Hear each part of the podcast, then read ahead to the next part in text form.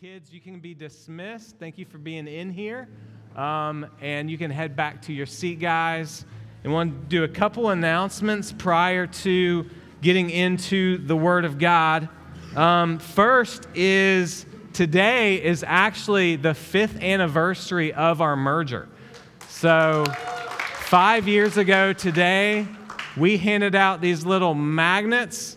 And for you guys who are here, your magnets are cracked and falling off your vehicles. So we have more magnets. So if you've joined over the last five years, we have magnets in the lobby. If you um, want a new one, you can have one for your vehicles. Here's the caveat if you're a bad driver,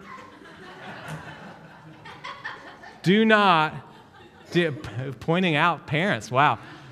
No magnet for you. Put it on your refrigerator is good. You can d- drive your refrigerator just fine. Please don't put it on your car if you're a bad driver. But I know no one in here is, so we're going to move on. Second announcement next week, we're doing our outdoor Easter uh, worship gathering, which we're really excited about. So we'll be outside in the parking lot. Bring your uh, chairs, your blankets, whatever you want to sit on. We'll have some extra chairs and stuff, but if you bring your own, that will really help. Uh, we're going to have a baptism, so we have some folks who are going to share their baptism testimonies. We'll be doing a baptism together, sing together, just worship the Lord together on Resurrection Sunday. So we're super excited about that. All right, open your Bibles to Joshua as we continue our series in the book of Joshua, starting at chapter 10 today. Joshua chapter 10. Recently, I was helping one of my kids with a report on Muhammad Ali. I'm not a fan of his theology or his morality. And actually, as I was helping with the report, I grew increasingly concerned because I was like, how many wives did this guy have? Like, it was, it, it was concerning. But it was fascinating in learning about Muhammad Ali and some of his boxing skills, and even watching a video of Ali's uh, defensive strategy in boxing. He actually did not put up his hands to block. Well, most boxers, they're like this, covering their face. Ali's like this, hands down here. You don't do that. That's not wise in boxing. But Ali, as he fought, guys would like, you know, you see the face exposed, you're a boxer, you're going for it. And he would just do whoop, whoop, whoop, and just like make the other boxers look silly and just wear themselves out. And then he would just go in and pummel them. I've watched enough Rocky movies and Creed movies to know that's not the way you're supposed to fight. You're supposed to put your hands up or you're going to get clocked. As we enter Joshua chapter 10, we find Israel entering a battle with five kingdoms.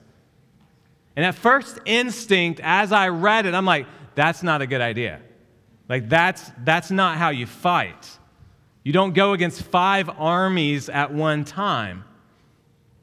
But it's not Israel who is in the ring, it is Yahweh. And you can take swing after swing at Yahweh all day long, and you're going to end up looking very foolish.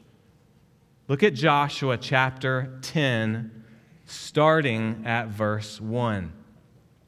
As soon as Adonizedek, the king of Jerusalem, heard how Joshua had captured Ai and had devoted it to destruction, doing to Ai and its king as he had done to Jericho and its king, and how the inhabitants of Gibeon had made peace with Israel and were among them, he feared greatly because Gibeon was a great city, like one of the royal cities, and because it was greater than Ai, and all its men were warriors. So Adonai Zedek, king of Jerusalem, sent to Hoham, king of Hebron, and Piram, king of Jarmuth, and Japhia, king of Lachish, and Debir, king of Eglon, saying, Come up to me and help me, and let us strike Gibeon. For it has made peace with Joshua and with the people of Israel. Then the five kings of the Amorites, the king of Jerusalem, the king of Hebron, the king of Jarmuth, the king of Lachish, and the king of Eglon, gathered their forces and went with all their armies and encamped against Gibeon and made war against it. Verse 6. And the men of Gibeon sent to Joshua at the camp in Gilgal, saying, Do not relax your hand. For your servants, or, uh, from your servants, come up to us quickly and save us and help us. For all the kings of the Amorites who dwell in the hill country are gathered against us. So Joshua went up from Gilgal, he and all the people of war with him, all the mighty men of valor.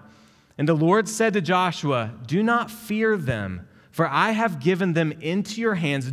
Not a man of them shall stand before you. So Joshua came up upon them suddenly, having marched up all night from Gilgal. And the Lord threw them into a panic before Israel, who struck them with a great blow at Gibeon and chased them by the way of the ascent of Beth Horon and struck them as far as Azek, uh, Azekah and Makkedah.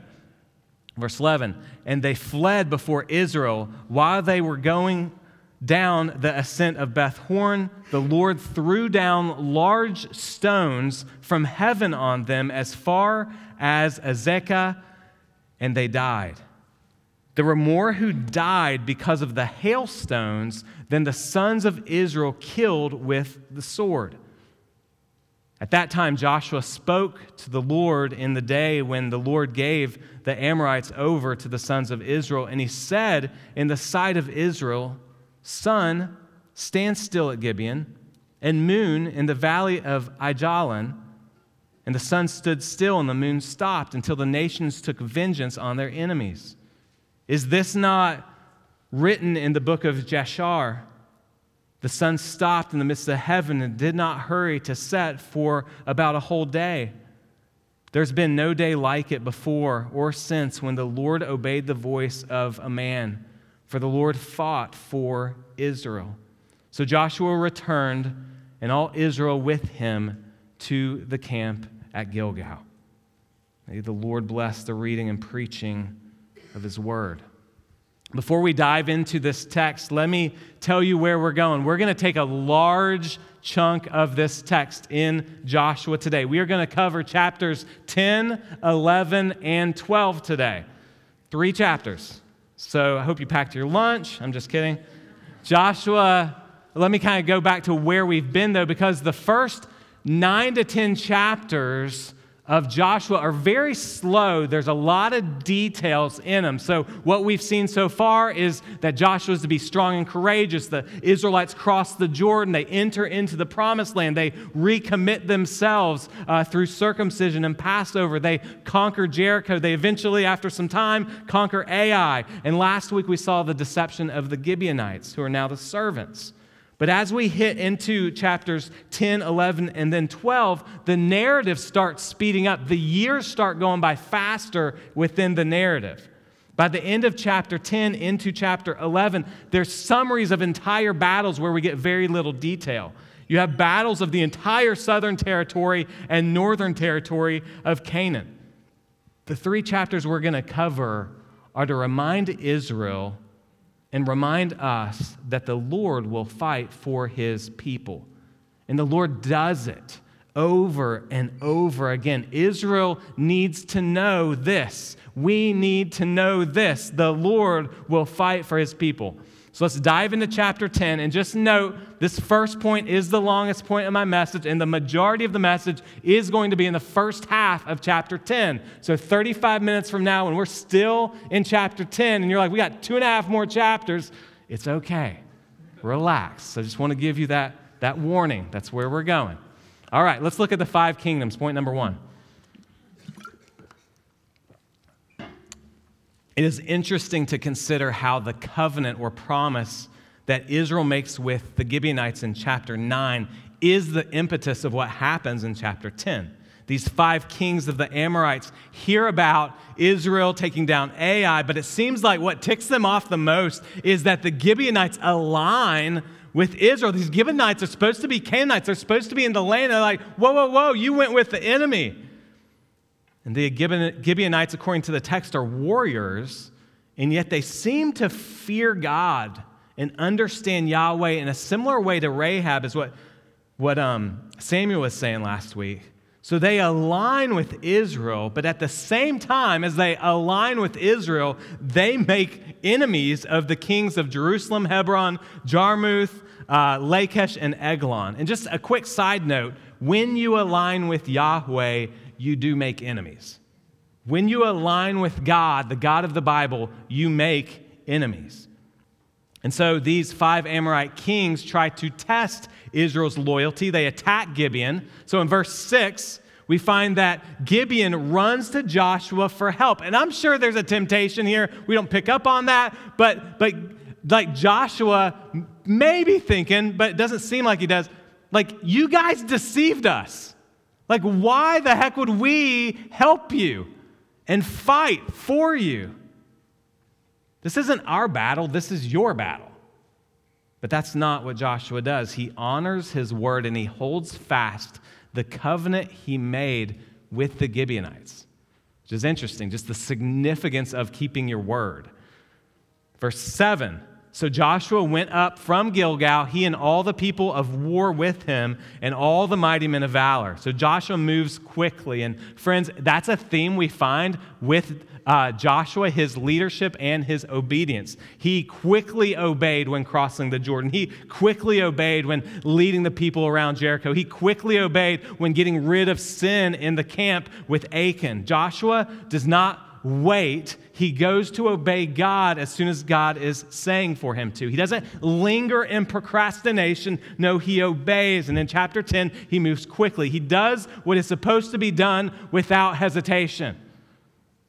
Or as I say to my kids, delayed obedience is disobedience. He does not delay obedience.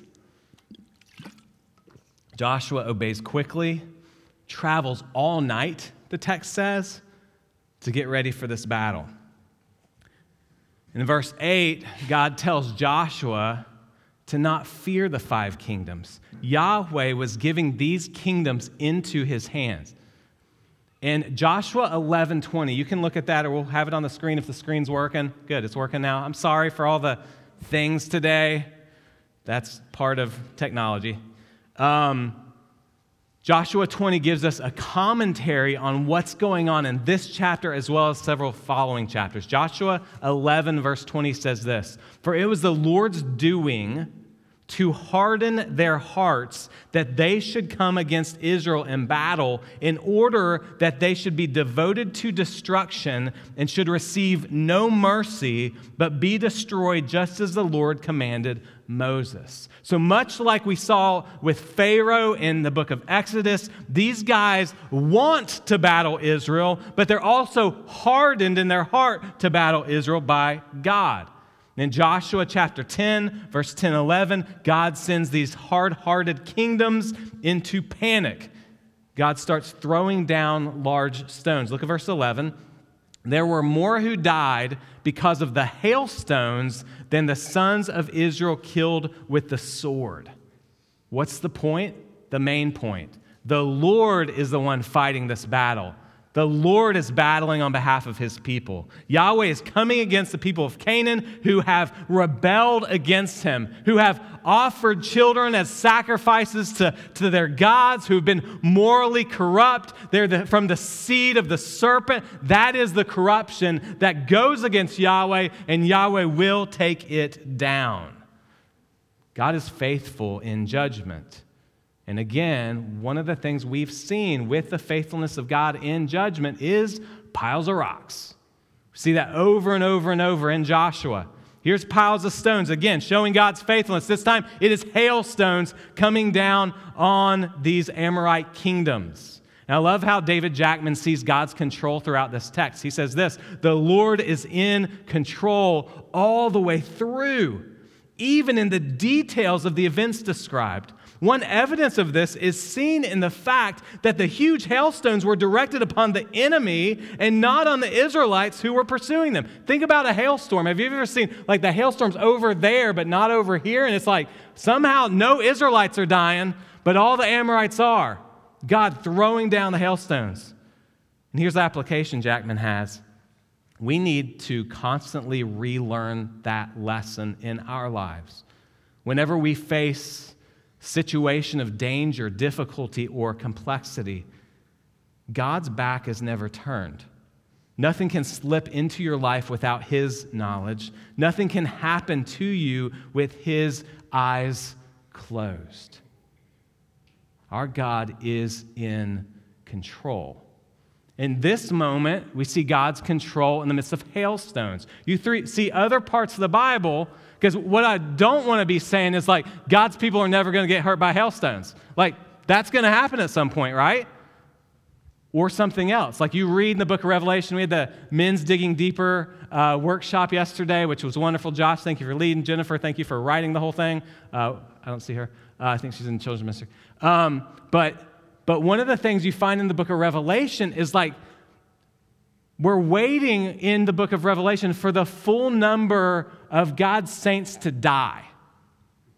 Like, that's not exactly the most encouraging thing. Like, in order for the things to be set course and Jesus to eventually come back, there's going to need to be enough martyrs, is what the text says. And you're like, oh, okay. Yet God is in control of that. So, those singing around God's throne in the book of Revelation are those who come out of tribulation and trials, those who are killed, beheaded by Babylon. And so, when Paul says, I am sure that neither death nor life can separate us from the love of God, he's not thinking just theoretically. No, there are people who die for their faith in Jesus. And the Lord is in complete control of the victories of his people and in the martyrdom of his people. The Lord is in complete control of the victories of his people and the martyrdom of his people. Do you believe that? It's what the text of Scripture says. Verses 12 through 15 then pull back and tell us of a miraculous work of the Lord in the midst of the battle. Not only did hailstones take out five kingdoms that w- waged war against Israel, but Joshua asked that the sun be prolonged to shine. The text tells us that God allowed that to happen, yet we really aren't sure what's going on here about like the is the sun stopping? What's going on? And just to let you know you can read about 15 different commentaries on this and they'll all say something different and just to let you know, the smart guys that are writing those that have like PhDs in that, if they don't understand what's going on, I can tell you, you're not and I'm not going to fully know what's going on. But something happened. We can ask the Lord in heaven. But here's some theories. One, the earth may have stopped rotating. Scientifically, we know that would be disaster, but God goes beyond that. He owns science, right? So that might be happening. Or it could be that the sun's light lingered longer. Anybody know how long it takes from the sun to shine to that light come upon earth? Anybody know? Eight minutes and 8.3 minutes. Had to look that one up. There you go. Good job, though. You win a prize. Um, so 8.3 minutes from the, the sun's uh, rays to come all the way to hit the earth. So did that go longer? Did that? We don't know. The sun's light could have actually been blocked, that this is almost like the opposite. The day lingered because it was dark with hailstone clouds. And so the way the original Hebrew reads, it may be the sun was shining the whole time, or the sun like was behind the clouds. So it's a little confusing there. Another option is there was a special sign that we don't know about. Uh, it could be that the language was figurative, so the sun stopped in the same way Jesus is the door right? So we know Jesus isn't actually a door.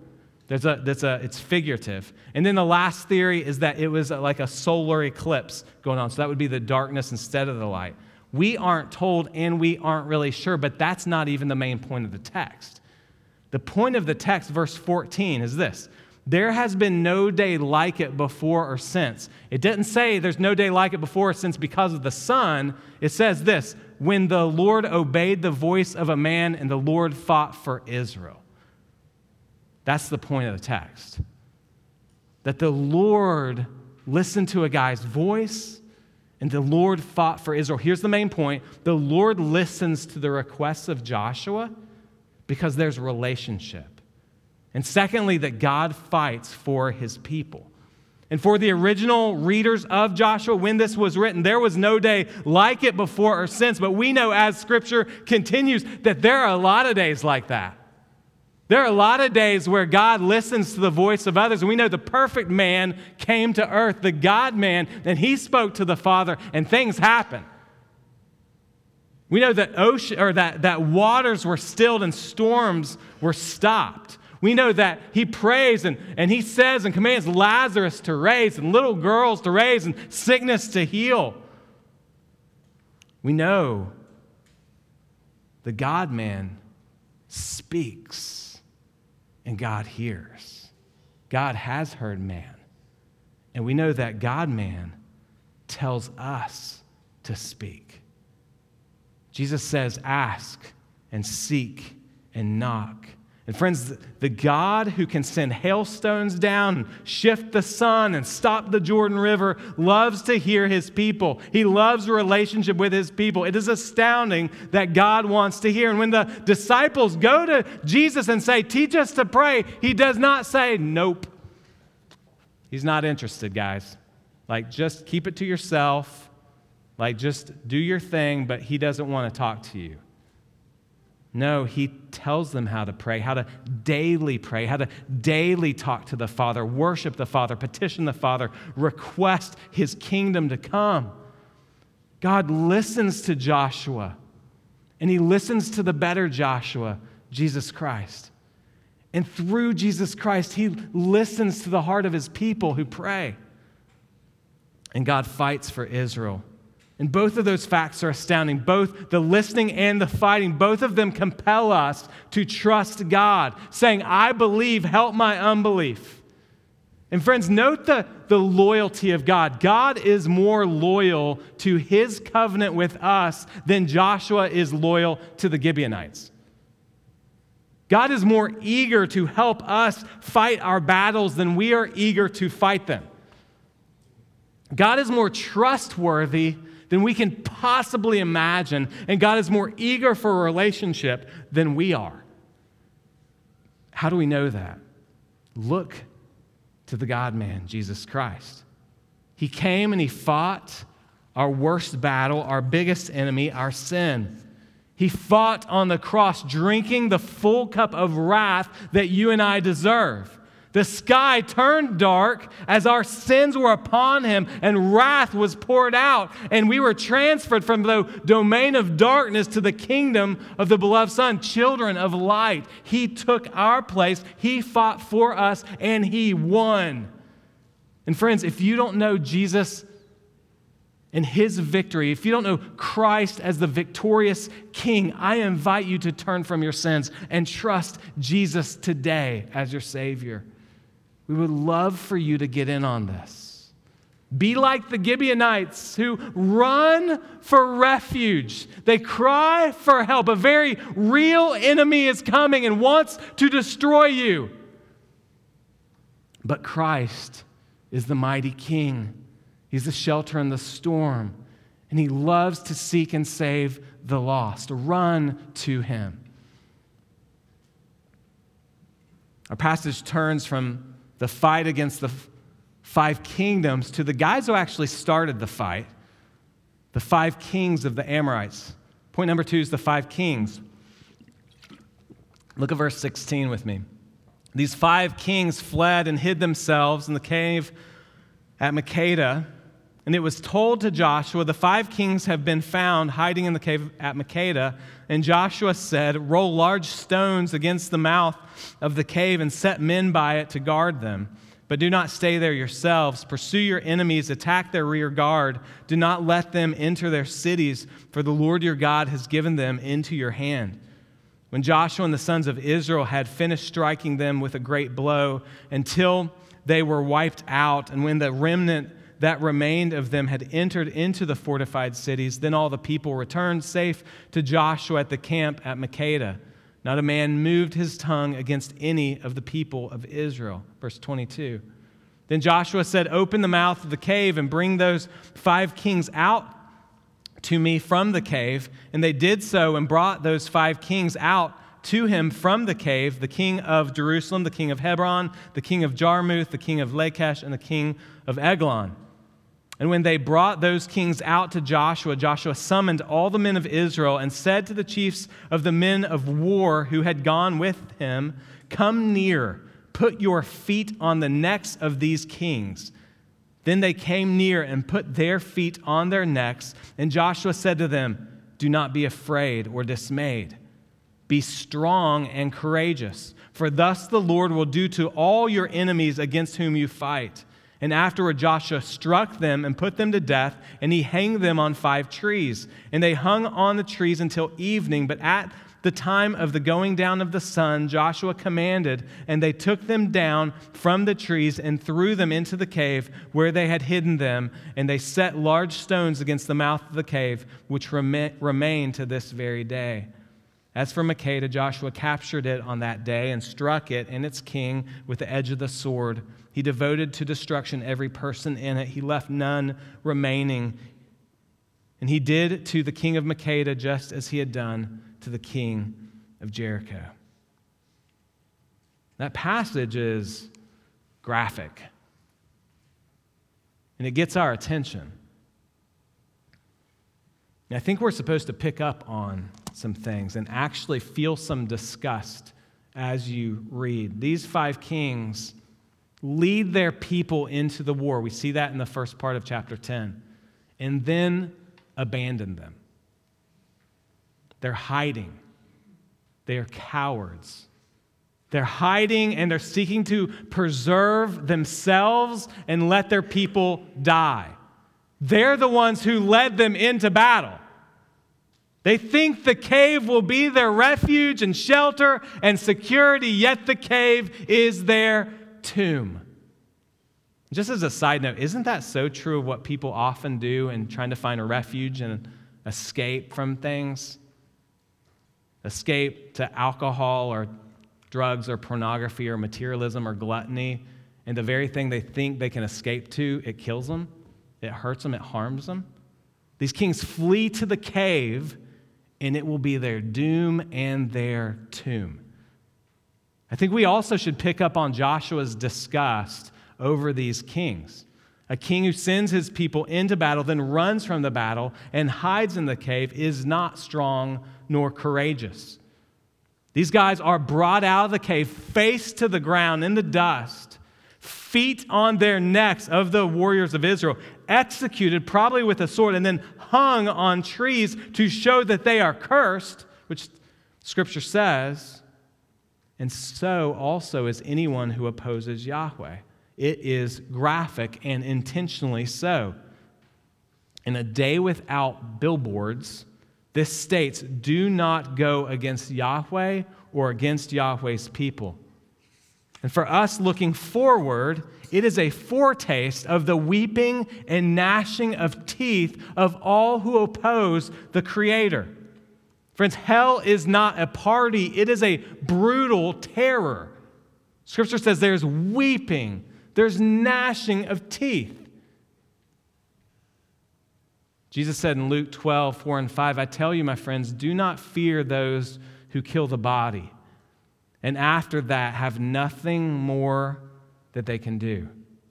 But I warn you whom to fear. Fear him who, after he has killed, has authority to cast into hell. Yes, I tell you, fear him. Joshua is saying, Fear God, nations. Fear God, Israel. Jesus is saying, Fear God, disciples. Fear God, Israel. It's not the armies of the Amorites or the armies of other enemies or the armies of your enemy that you need to fear. It's the Creator, it's the one who sustains your breath. Are you on His side? Do you know Him? Are you in relationship with Him through His Son, Jesus Christ? If not, it should be terrifying to you. And notice, in Joshua 10 27, we've got another pile of stones. This time, the pile of stones at the cave over the, at these dead kings. More stones of remembrance. We've seen this throughout Joshua almost every week. We saw stones that were brought out of the Jordan to show God's faithfulness. We saw stones in the midst of the Jordan showing God's faithfulness as they come into the promised land, God's faithfulness to bless. And then we saw stones of remembrance over Achan and over the king of Ai, and now here with these five kings, and it's God's faithfulness to judge. God is a God of justice and a God of mercy. And what are the people What are the people to realize? Well, we know with the stones, they're to tell it to the next generation. We've talked about that a lot in the book of Joshua. But what are they to realize from the graphic scene with the kings and their faces to the ground? Verse 25 is important. He says, Do not be afraid or dismayed. Be strong and courageous, for thus the Lord will do to all your enemies against whom you fight. God's people are going to need courage. Jericho, Ai, these five Amorite kingdoms are a small beginning. The people must learn from these battles. They must not fear their enemies, they must fear God. They must be strong and courageous in God alone. They must trust God alone. And so, for our final point today, we're going to cover two and a half chapters. Here we go. Don't worry, I'm not going to read all of it. But what happens is the text speeds up, and so we're going to speed up. God wants his people to know his faithfulness and that he fights for his people. God's people must just be willing to obey. So, third point today is the conquest. The conquest. So, we're going to get a 30,000 foot view of God fighting and Israel's victories. At the end of chapter 10, Joshua actually goes to the kingdoms of, of many of the, where the, the kings were, like their cities, and he, he smites. I just love that word, smites. He smites Libnah and Lachish and Eglon and Hebron and Debir and Negeb. And then in verse 41, we get this broader look. We're fast forwarding here. It says, from Kadesh Barnea to Gaza. He's just taken out all this air, and you might be like, well, I don't really know. What's Kadesh Barnea to Gaza? That's about 40 miles of cities, just taking them all out. And then verse 42 is important. It says, And Joshua captured all these kings and their lands at one time. Why? Because the Lord God of Israel fought for Israel. What's the main point? This is the Lord's battle. Joshua merely needs to obey. Joshua then heads back to Gilgal, which is kind of their base camp at the time. Chapter 11 now has Joshua facing the northern kingdom. So he's already faced the southern kingdom, wiped most of them out. Now he's at the northern kingdom of Canaan. And the northern kings and kingdoms have something that the southern kings and kingdoms don't have. They have horses and chariots. And at that time, that's your nuclear weapon. Like you have horses and chariots, you have a massive advantage. So it's interesting, the, the warriors get harder, the battles actually are getting more difficult. But, but this is still Yahweh's battle. They need to learn from the previous battles to now trust God in the harder battles. Verse 4 of chapter 11 says that the northern armies are like a great horde in number like the sand that is on the seashore. As I read that, I just, I, I just defaulted to Lord of the Rings, Helm's Deep, just miles of orcs coming against the, the wall of what's the, is that Helm's Deep? What's the name of that? Warnburg? Say it louder. Hornburg? Is that true? Nathan, you're my expert. Yes? He's just like, I'm, I'm not going to be in this, Mike. Your shenanigans. All right. So, uh, so just those orcs just going against and fighting and miles and miles of the enemy marching, but not just marching. They have chariots and horses. But look at chapter 11, verse 6. And the Lord said to Joshua, what? Do not be afraid of them, for tomorrow at this time I will give over all of them, slain to Israel. You shall hamstring their horses and burn their chariots with fire. I'm taking them out, Joshua. So Joshua does just that if you keep reading the text. Joshua and Israel obey God and move forward, but we learn the whole time again, this is the Lord's battle. Then we get to chapter 11, verse 20, which is a massive framework for this. I already read it, but let me read it again. For it was the Lord's doing to harden their hearts that they should come against Israel in battle, in order that they should be devoted to destruction and should receive no mercy but be destroyed, just as the Lord commanded Moses. This is not a new commandment. This is a fulfillment of them in the promised land. I would say, even going back to Abraham, we see uh, in Genesis them coming to the promised land. The rest of chapters 11 and then into 12 speak of the magnitude of God's work. And the last words of chapter 11 say this And the land had rest from war. And the land had rest from war. So we'll, as you fast forward and as we go in the future sermons, we'll see the inheritance being distributed to the Israelites. But we find, if you read in Hebrews chapter 4, the ultimate point of the rest is that God's people uh, will face and, and, and have the ultimate battle with their sin, and that will be done by Christ. And there's a final resting in the king's final victory. So, this rest is a partial rest for the land that points to a future rest for God's people. Read Hebrews chapter 4 if you want to get in on that. And then Joshua chapter 12 is basically pulling back and summarizing everything. So, what we find is the end of chapter 11 kind of ends the narrative.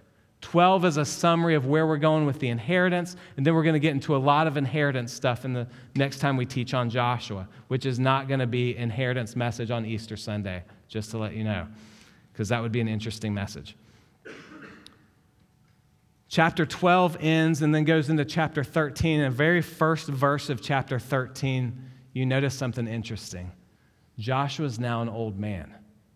We have fast forwarded a long way. Much time has passed. But the point is this God has kept his promise. They went throughout the land, they are now in the promised land. So in Joshua chapters 10 through 12, many opponents get in the ring with Yahweh. Kings and nations rage against their creator, and none is ultimately successful. God uses his people for his purposes and he reassures his people all along, over and over in the text, you see this. The Lord will fight for you. The Lord was the one fighting for his people. And friends, as we close today, some of us need to be encouraged with this simple yet profound truth. The Lord has fought for you and is fighting for you and will fight for you. Do you believe that? The Lord has fought for you at the cross, taking your worst enemy, sin, if you know him. The Lord is fighting for you to believe, helping you to get away from sin and run toward Christ. And the Lord will fight for you all the way to eternity, to where you'll be with Him, secure, no more fighting, perfect rest. Friends, do you know that God is for you? We're going to close today just by having a time of prayer. If you'll stand with me, if Sean, you can grab the guitar, that'd be great. And just want to have a time of prayer for those who maybe you're like, man, that, it's a simple truth. It doesn't even sound that profound. We've said it 400 times throughout the sermon today. God will fight for you, the Lord fights for you. We've even entitled this whole sermon series based on this The Lord fights for his people. But you're like, I don't know. Like in your heart right now, you're just like, I'm, ooh, I want to believe, I believe, help my unbelief, or you're just kind of struggling.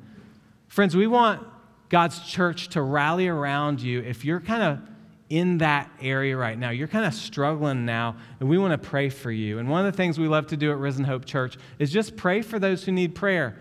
Some weeks it's going to be you, and you're going to raise your hand and be like, I need prayer. Other weeks you're going to be like, I'm good. But you're going to see somebody else, and you're like, I want to pray for them. And so, what I want to ask you to do um, in a second, those who want prayer, you can raise your hand. We'll have some folks gather around you to pray.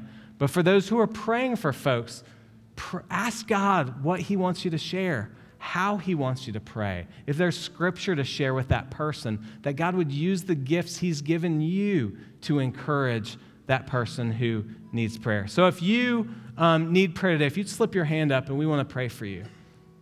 Okay, Andrew, Stephanie. Anybody else? All right, Danielle. All right, can we gather around those? And if I missed anybody, so Andrew here, Stephanie here, Danielle there, we rally around them. gather around them. And if you guys feel comfortable sharing what to pray for, you're welcome to share. Um, and we're just going to take some time to pray over our brothers and sisters in Christ um, and love on them with the word. Father, I thank you for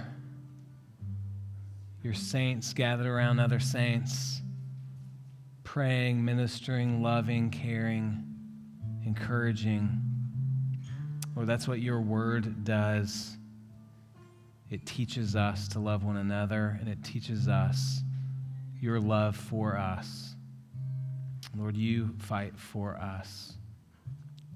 Lord, thank you for your grace. Thank you that you have united us to Christ. So you are not distant from these who raise their hands. You are not distant from them. We're not telling you things as we pray for them, things that you don't already know. So, Lord, comfort them, care for them, shepherd them as the great and chief shepherd. We love you, Lord. We thank you for your word. We thank you that we get to gather week in and week out with our church family. Be honored, oh God. In Jesus' name we pray. Amen. Let me end with a benediction, just speaking the Lord's favor over. The Lord bless you and keep you. The Lord make his face shine upon you and be gracious to you. The Lord lift up his countenance upon you and give you peace. Amen. We will see you guys next week.